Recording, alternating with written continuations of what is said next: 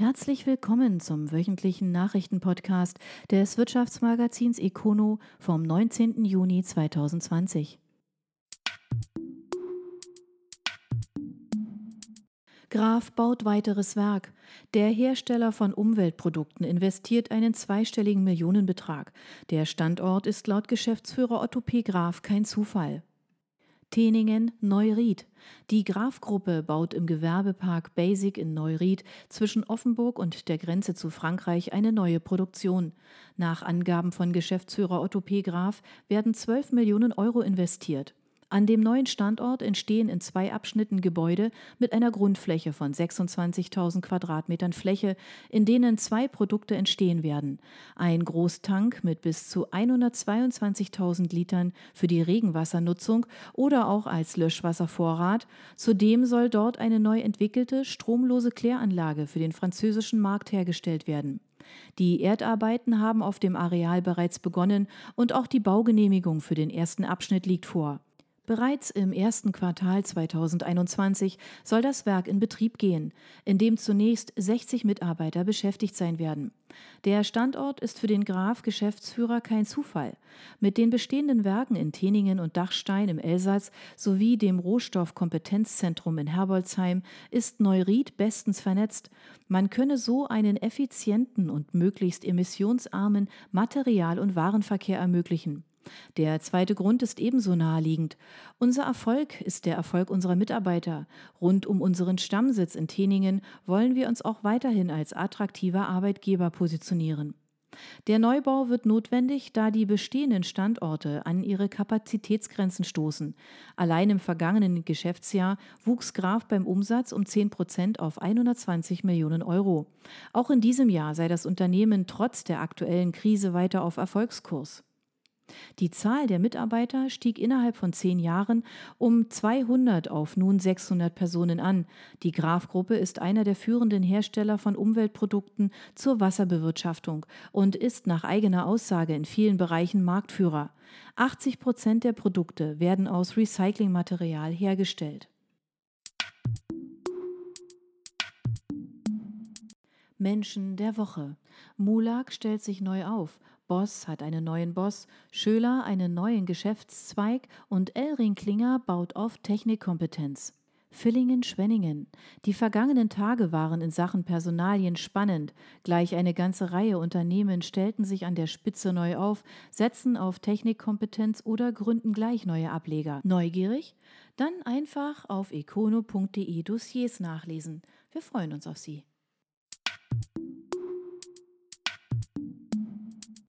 GFT. Optimismus kehrt zurück. Der Technologiekonzern rechnet für das laufende Jahr mit einem steigenden Umsatz. Die Anti-Corona-Maßnahmen wirken, zwei andere Kennzahlen hinken dem hinterher. Stuttgart. Mit Ausbruch der Corona-Pandemie hielt man sich bei der GFT Technologies mit einer weiteren Prognose für das laufende Jahr zurück. Man habe die Entwicklung in den einzelnen Märkten stattdessen zunächst engmaschig überwacht und ausgewertet. Jetzt hat der Konzern das Ergebnis vorgelegt. Man erwartet nun eine Steigerung des Umsatzes gegenüber dem Vorjahr von rund 11 Millionen Euro auf 440 Millionen. Gleich drei Gründe führt GFT für den Optimismus ins Feld. Erstens sei man aufgrund der frühzeitig ergriffenen Maßnahmen stets lieferfähig gewesen. Zweitens sei die Vertriebstätigkeit weniger stark eingeschränkt gewesen als zunächst befürchtet. Und drittens rechnet man in der neuen Corona-Realität mit einem Schub für die Digitalisierung. Um ein wenig Wasser in den Wein zu gießen, könnte man nun die Prognose des Konzerns aus der Vor-Corona-Zeit anschauen. Noch Anfang des Jahres rechnete man mit einem Umsatzplus von 6 Prozent auf 355 Millionen Euro, aber das war eben kurz darauf Makulatur. In Sachen Ergebnis gibt man sich beim Technologiekonzern zurückhaltend. In Sachen Ergebnis gibt man sich beim Technologiekonzern zurückhaltend. Das bereinigte EBITDA wird laut Prognose um rund 4 Millionen Euro auf 44 Millionen sinken. Das liegt laut GFT vor allem an weiteren Restrukturierungsmaßnahmen durch die seit einigen Jahren andauernde Neupositionierung sowie den Ausbau von Vertrieb und Technologiekompetenz, die eben Geld kosten. Der Konzern wurde 1987 als Gesellschaft für Technologietransfer, kurz GFT, gegründet.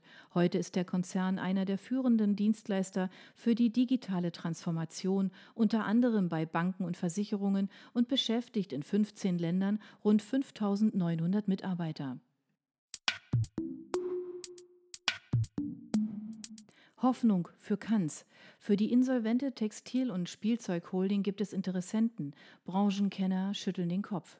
Pliezhausen. Für die insolvente Kanz Financial Holding KFH zeichnet sich eine Lösung ab. Wie der Südkurier aktuell berichtet, hegt der Insolvenzverwalter Tobias Wahl von der Kanzlei Enker Hoffnung. Wir sind in Verhandlungen mit einem neuen Investor, die kurz vor dem Abschluss stehen, wird eine Sprecherin zitiert. Diese Aussage wird noch unterstrichen von einem Eintrag im Handelsregister. Die KfH befindet sich seit dem 12. Juni in Liquidation. Selten hat eine Nachricht innerhalb einer Branche für mehr Stirnrunzeln gesorgt. Denn die inhabergeführte Kanz hat sich in den vergangenen Jahren offenkundig wenig Freunde gemacht. Dabei war das Ziel von KfH zunächst gar nicht schlecht gedacht. Die Gruppe, die auf die Gründung eines Textilherstellers durch Josef Kanz in Neufra bei Rottweil im Jahr 1949 zurückgeht, formierte sich vor allem ab den 2000er Jahren mit unzähligen Marken und Lizenzen zu einem Global Player, wollte damit alles rund ums Kind bieten und das nicht nur mit selbst hergestellten Produkten, mit eigenen Marken sowie Lizenzprodukten, sondern auch in selbstbewirtschafteten Shops sowie Shop-in-Shop-Lösungen. In Hochzeiten bespielte man über 3500 Verkaufsstellen in 30 Ländern, darunter 200 Verkaufsstellen in Deutschland, von denen wiederum 145 eigene Kanzgeschäfte waren. Dazu kamen dann noch über die Tochtergesellschaft Spielwaren kurz hochwertige Spielwarengeschäfte zwischen Dortmund, Stuttgart, München und Friedrichshafen. Zehn insgesamt. In den Läden hat zumindest teilweise der Ausverkauf begonnen, der letzte Schritt vor der endgültigen Schließung. Die besten Jahre hatte das Konglomerat aus verschiedenen Unternehmen, Töchtern und Marken augenscheinlich im Geschäftsjahr 2015-2016. Damals lag der Umsatz bei rund 97,1 Millionen Euro. 2017-2018 waren es noch 83,7 Millionen. Obschon KfH im Gegensatz zum Vorjahr wenigstens einen kleinen Gewinn schrieb, war die Schuldenlast drückend und auch die nicht verkaufte Ware stapelte sich derart, dass man im Risikobericht der Bilanz den Verkauf dieser Waren schon als richtig wichtig einstufte. Zudem standen in den folgenden Jahren insgesamt rund 10 Millionen Euro Rückzahlungen an stillen Einlagen an. Dabei war in dem Geschäftsjahr 2017-2018 noch gar nicht wirklich wirksam, was die Spatzen innerhalb der Branche schon im Verlauf des Jahres 2017 von den Dächern pfiffen. KFH hatte seine Cash-Cow verloren, nämlich die Lizenz für die Steifprodukte. Die anderen Marken des Konzerns von Marco Polo bis Tom Taylor und Belly Button sind zwar klangvoll, aber eben nicht so einträglich. Doch bereits im Jahr 2016 hatten die KfH-Verantwortlichen aufgrund der sich verschärfenden Lage gegengesteuert, Berater an Bord geholt und als eine Neuerung einen Dienstleistungsbereich aufgebaut. Dabei stellte man die eigene Produktion Fremdfirmen zur Verfügung, was laut der Bilanz 2017-18 für eine nahezu optimale Auslastung sorgte.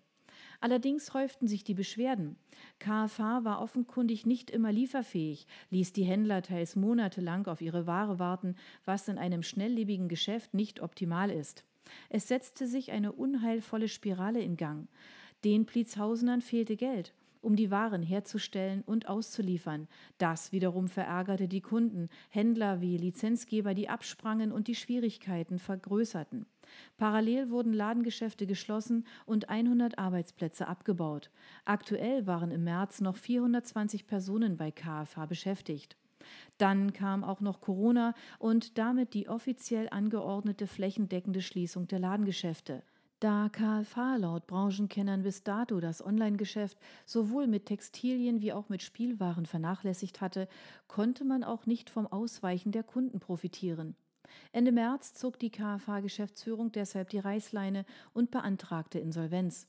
Nun also der Hoffnungsschimmer, den der Insolvenzverwalter Wahl verkündet hat. In der Branche wartet man gespannt, wie es nach dieser Vorgeschichte weitergehen kann und soll. Nur eines scheint klar, auf einen Vertrauensvorschuss kann eine neue Kanz nicht wirklich bauen.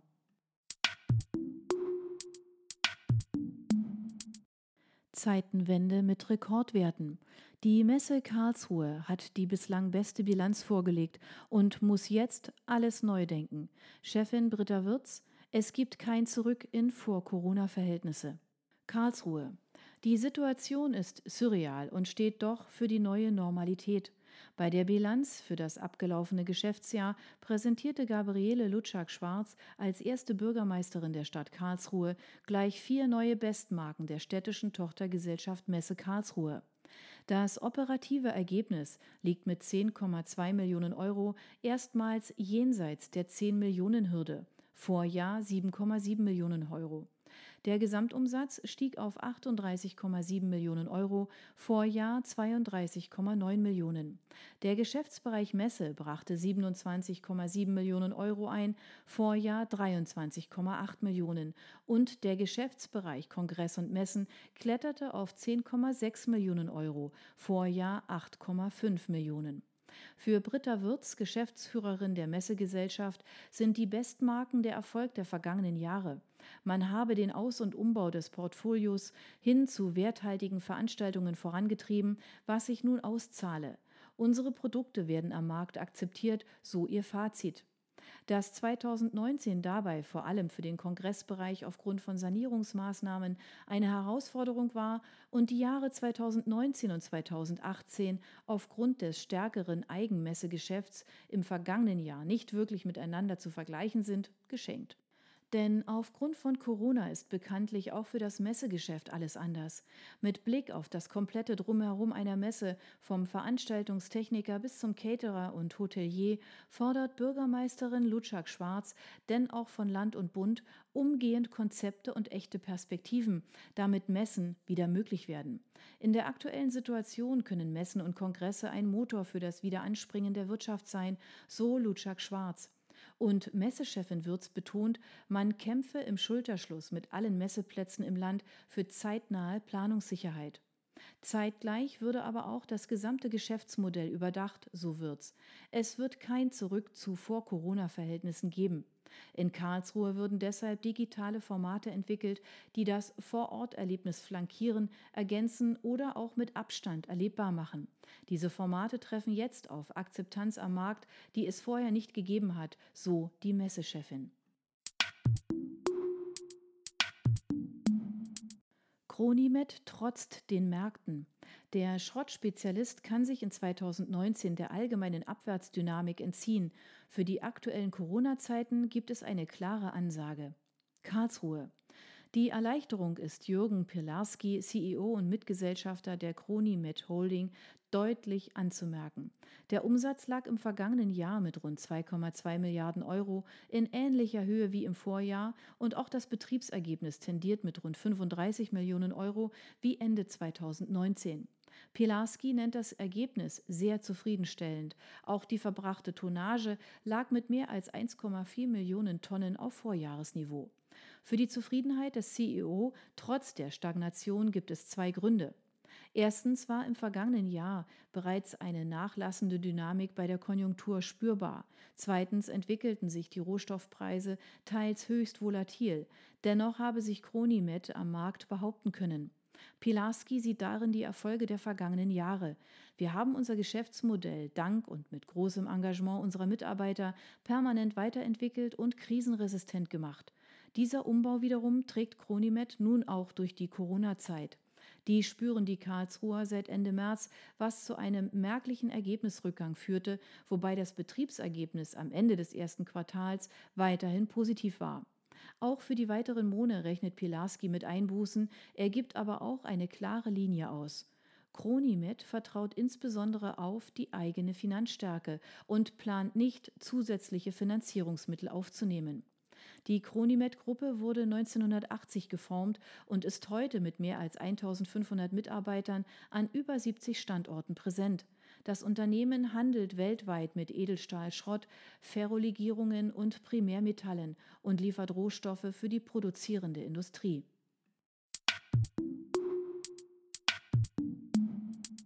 Vitec verdoppelt die Fläche. Mikroskophersteller reagiert auf die große Nachfrage. Ulm. Der Mikroskophersteller Vitec baut seinen Hauptsitz in Ulm aus. Der Neubau wird mehr Raum für die Produktion und Qualitätssicherung bieten, weitere Labore für Vorführungen mit Kunden und die Entwicklung sowie größere Konferenzräume und zusätzlichen Platz für die Logistik. Nach der Fertigstellung wird Vitec etwa doppelt so viel Fläche im Ulmer Science Park zur Verfügung haben wie jetzt. Es war an der Zeit zu expandieren, sagt Joachim Köhnen, Mitgründer und Geschäftsführer von Vitec. Wir haben im Laufe der Jahre unsere hochentwickelten Raman-Mikroskope nicht nur technologisch weiterentwickelt, sondern sie auch umfassend automatisiert und die Bedienung damit vereinfacht. Der Markt hat darauf erfreulich positiv reagiert. Da mehr Forscher unsere Mikroskope in ihren Laboren haben, spricht sich das natürlich herum. Deshalb müssen wir unsere Produktionskapazitäten erhöhen. Das derzeitige Gebäude am Ulmer Firmensitz wurde 2009 bezogen. Sein Design spiegelt die Modularität und Flexibilität wider, durch die sich Vitek-Raman-Mikroskope auszeichnen. Im lichtdurchfluteten Inneren des bestehenden Gebäudes arbeiten Forschung und Entwicklung, Vertrieb, Applikation, Produktion, Marketing, Verwaltung, der technische Service sowie die Logistikteams Hand in Hand. Unsere Idee von einer engen Verzahnung aller Prozesse, von der Entwicklung bis zum Versand unserer Produkte, die wir in unserem Firmengebäude räumlich umgesetzt haben, hat sich sehr positiv auf die Dynamik und Leistungsfähigkeit in unserer Firma ausgewirkt. Deshalb setzen wir sie auch in unserem Neubau um, um auch künftig den Innovationsgeist unserer Mitarbeiter zu fördern, sagt Olaf Vollricher, Mitgründer und Entwicklungsleiter von Vitec. Der Neubau wurde Anfang des Jahres begonnen und soll Ende 2021 fertig werden. Eine Investitionssumme nennt das Unternehmen nicht. Stiel nimmt neues Logistikzentrum in Betrieb. Der Neubau in Rheinland-Pfalz hat fast 20 Millionen Euro gekostet und einen ganz speziellen Zweck. Weiblingen. Der Elektrogerätehersteller Stiel hat sein neues Logistikzentrum für den Magnesiumdruckguss in Weinsheim, Rheinland-Pfalz, in Betrieb genommen. Nur 13 Monate nach dem offiziellen Baustart geht das 6300 Quadratmeter große Werk mit Produktion und Logistik nun in Betrieb. Stiel hat hier nach eigenen Angaben 18 Millionen Euro investiert, zudem sind zehn neue Arbeitsplätze entstanden. Die erheblich höhere Leistungsfähigkeit des neuen Logistikcenters wird maßgeblich dazu beitragen, die erfolgreiche Geschichte unseres Magnesium-Druckgusswerks in der Eifel fortzuschreiben, sagt Nikolaus Stiel, Chef des Aufsichtsrats. Für den Standort ist es die größte Einzelinvestition in seiner Geschichte. Wir schaffen damit die besten Voraussetzungen für weiteres Wachstum, sagt Hartmut Fischer, Geschäftsleiter von Stiel Magnesium Druckguss. Wir gewinnen dringend benötigte Lagerflächen, die aufgrund unseres starken Wachstums der letzten Jahre notwendig geworden sind. Stiel Magnesiumdruckguss wurde 1971 gegründet und ist heute eines der größten Magnesiumdruckgusswerke in Europa. Aktuell sind am Standort etwa 750 Menschen beschäftigt. Autoflaute kommt bei Röchling an. Seit Jahresbeginn 100 Stellen gestrichen, Medizintechnik und Industriegeschäft wachsen. Mannheim. Der Mannheimer Mischkonzern Röchling hat seinen Umsatz im zurückliegenden Jahr um knapp 10 Prozent auf 2,35 Milliarden Euro gesteigert. Das gab das Unternehmen jetzt bekannt. Allerdings registrierte der Kunststoffspezialist dabei eine im Jahresverlauf merklich verlangsamte Dynamik in der Weltwirtschaft. Wie es im laufenden Jahr weitergeht, sei schwer zu sagen. Das Geschäftsjahr ist durch den Ausbruch der Corona-Pandemie geprägt. Bei Röchling ist der Umsatz im ersten Quartal um knapp 9 Prozent zurückgegangen. Wir haben im Geschäftsjahr 2019 Umsatzsteigerungen in allen Unternehmensbereichen verzeichnet, sagt Konzernchef Hans-Peter Knäbel. Die Corona-Pandemie setzt seit Mitte März sowohl den Umsatz als auch den Auftragseingang in unseren Unternehmensbereichen Industrial und Automotive unter Druck. Wir mussten darauf, wie viele andere Unternehmen in Deutschland auch, mit Kurzarbeit in beiden Bereichen sowie kurzzeitigen Werkschließungen im Automotive-Bereich reagieren. Röchlin beschäftigt weltweit etwa 11.000 Menschen, darunter 358 Azubis. Zum Bilanzstichtag waren es noch 450 mehr gewesen. Auch das eine Folge der Corona-Krise. Dieser Rückgang ist auf den Bereich Automotive zurückzuführen und neben Personalanpassungen im Zuge der Corona-Pandemie auch ein Ergebnis des Restrukturierungsprozesses Driving Future, so Knebel. In Baden-Württemberg sind es aktuell etwas mehr als 600 Beschäftigte.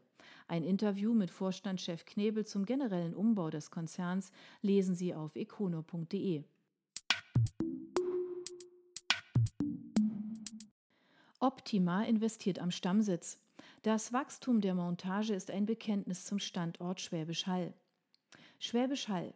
Der Verpackungstechniker Optima hat am Stammsitz in Schwäbisch Hall 3,5 Milliarden Euro in Erneuerungsmaßnahmen investiert und damit sein Standortbekenntnis bekräftigt.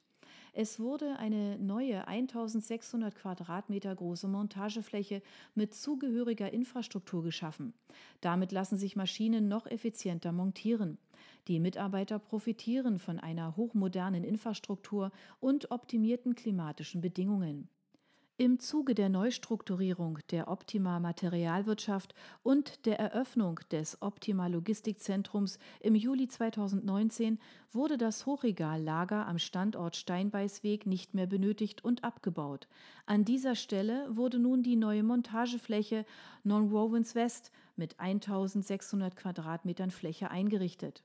Sie ist jetzt bereits vollständig ausgelastet. Die Halle ist mit neuesten Gigabit-Netzwerkleitungen ausgestattet. Damit ist Optima Nonwovens optimal für virtuelle Abnahmen vorbereitet. Kräne, die Lasten bis zu fünf Tonnen tragen können, erleichtern das Versetzen von Baugruppen und Maschinenmodulen. Bertrand nimmt Werk in Niedersachsen in Betrieb. In Flechtorf bei Wolfsburg sollen 250 Arbeitsplätze entstehen. Eningen. Der Autozulieferer Bertrand hat seinen neuen Standort im niedersächsischen Flechtorf in Betrieb genommen. In dem 30.000 Quadratmeter großen Gebäudekomplex arbeiten jetzt nach Angaben des Unternehmens etwa 250 Menschen. Anderthalb Jahre haben die Bauarbeiten sich hingezogen. Anfang Juni ist Bertrand dann in die neue Fabrik eingezogen. Bertrand hat bereits einen Standort in Tappenbeck, etwa 15 Kilometer nördlich auf der anderen Seite der Autostadt Wolfsburg. Künftig werden hier Bereiche wie Fahrzeug- und Bauteilbefundung, Montage, Lackierung, Karosserie und Logistik untergebracht sagt Niederlassungsleiter Ralf Domogalla. Unseren Hauptstandort in der Region werden wir weiter in Tappenbeck haben. Der Konzernsitz von Bertrand ist im schwäbischen Eningen. Weltweit beschäftigt der Konzern rund 13.500 Menschen an mehr als 50 Standorten. Kohler legt kräftig zu. Maschinenbauer aus Lahr ist Teil der Wintersteiger-Gruppe. Lahr. Der Maschinenbauer Kohler hat seinen Umsatz im vergangenen Jahr um 10 Prozent auf 33 Millionen Euro gesteigert. Das hat das Lara Unternehmen jetzt bekannt gegeben. Wir sind sehr zufrieden mit dem Ergebnis, sagt Geschäftsführer Hans-Peter Laubscher. 2019 war ein starkes Jahr für Kohler und den Geschäftsbereich Metals. Kohler entwickelt, produziert und verkauft Richtmaschinen und Bandführanlagen für Pressen und Stanzautomaten. Kohler beschäftigt aktuell 150 Mitarbeiter weltweit. Seit 2011 gehört das Lara Unternehmen mehrheitlich zum österreichischen Wintersteiger Konzern, der mit mehr als 1000 Mitarbeitern einen Umsatz von 182 Millionen Euro erlöst. Für das laufende Jahr gibt Kohler sich jedoch verhaltener. Dreimal in Folge war das Unternehmen zuletzt zweistellig gewachsen. Ziel sei es nun, die Corona-Krise mit möglichst geringen wirtschaftlichen Blessuren zu überstehen, so Laubscher.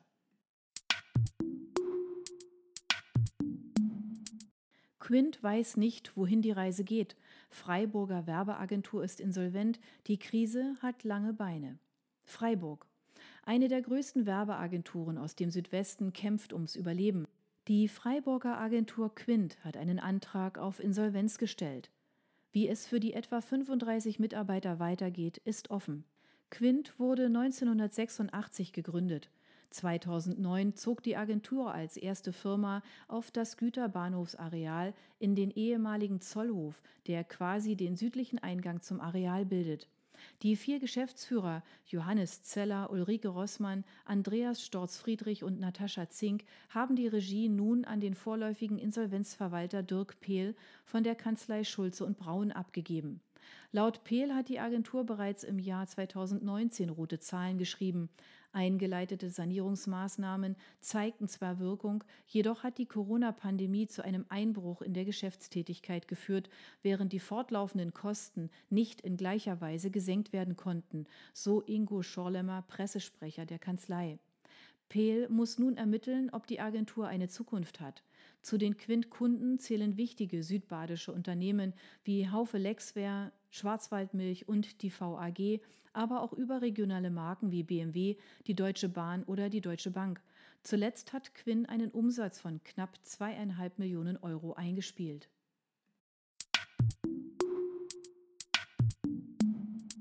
300 Millionen für das Tafelsilber.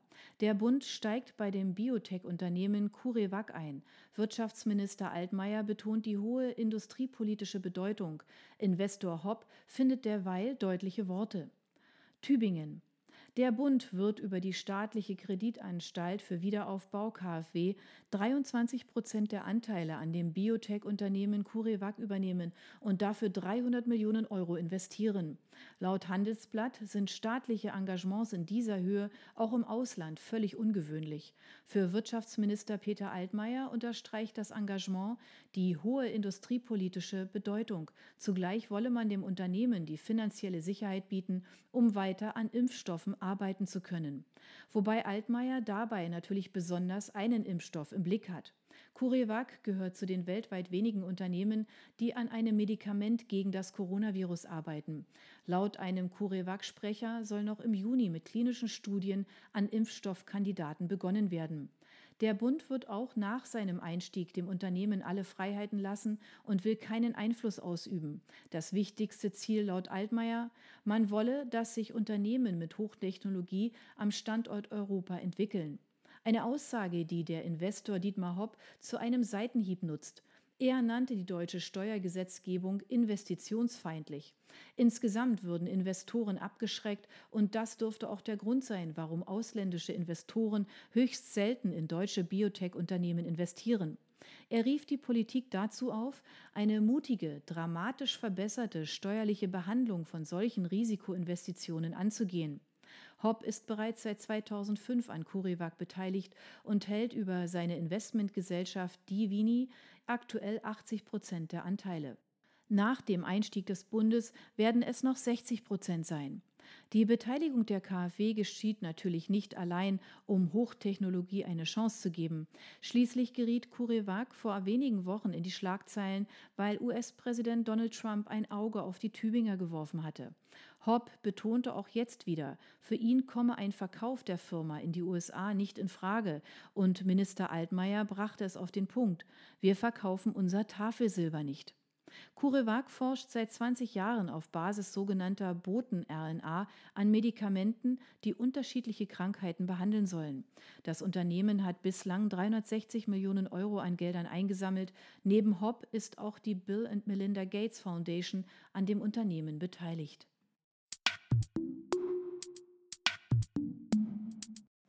Das waren die Nachrichten des Wirtschaftsmagazins Econo. Ihnen gefällt unser Podcast? Dann abonnieren Sie ihn doch ganz einfach. Sie werden dann automatisch auf die neueste Folge hingewiesen, sobald sie online verfügbar ist. Sie finden uns auf Spotify, iTunes, Deezer, Enker FM und vielen anderen Plattformen unter Econo, der Nachrichtenpodcast. Sie möchten mehr zu Personalien, Events oder verschiedenen innovativen Themenschwerpunkten erfahren? Dann schauen Sie doch bei uns auf econo.de vorbei. Wir freuen uns auf Sie.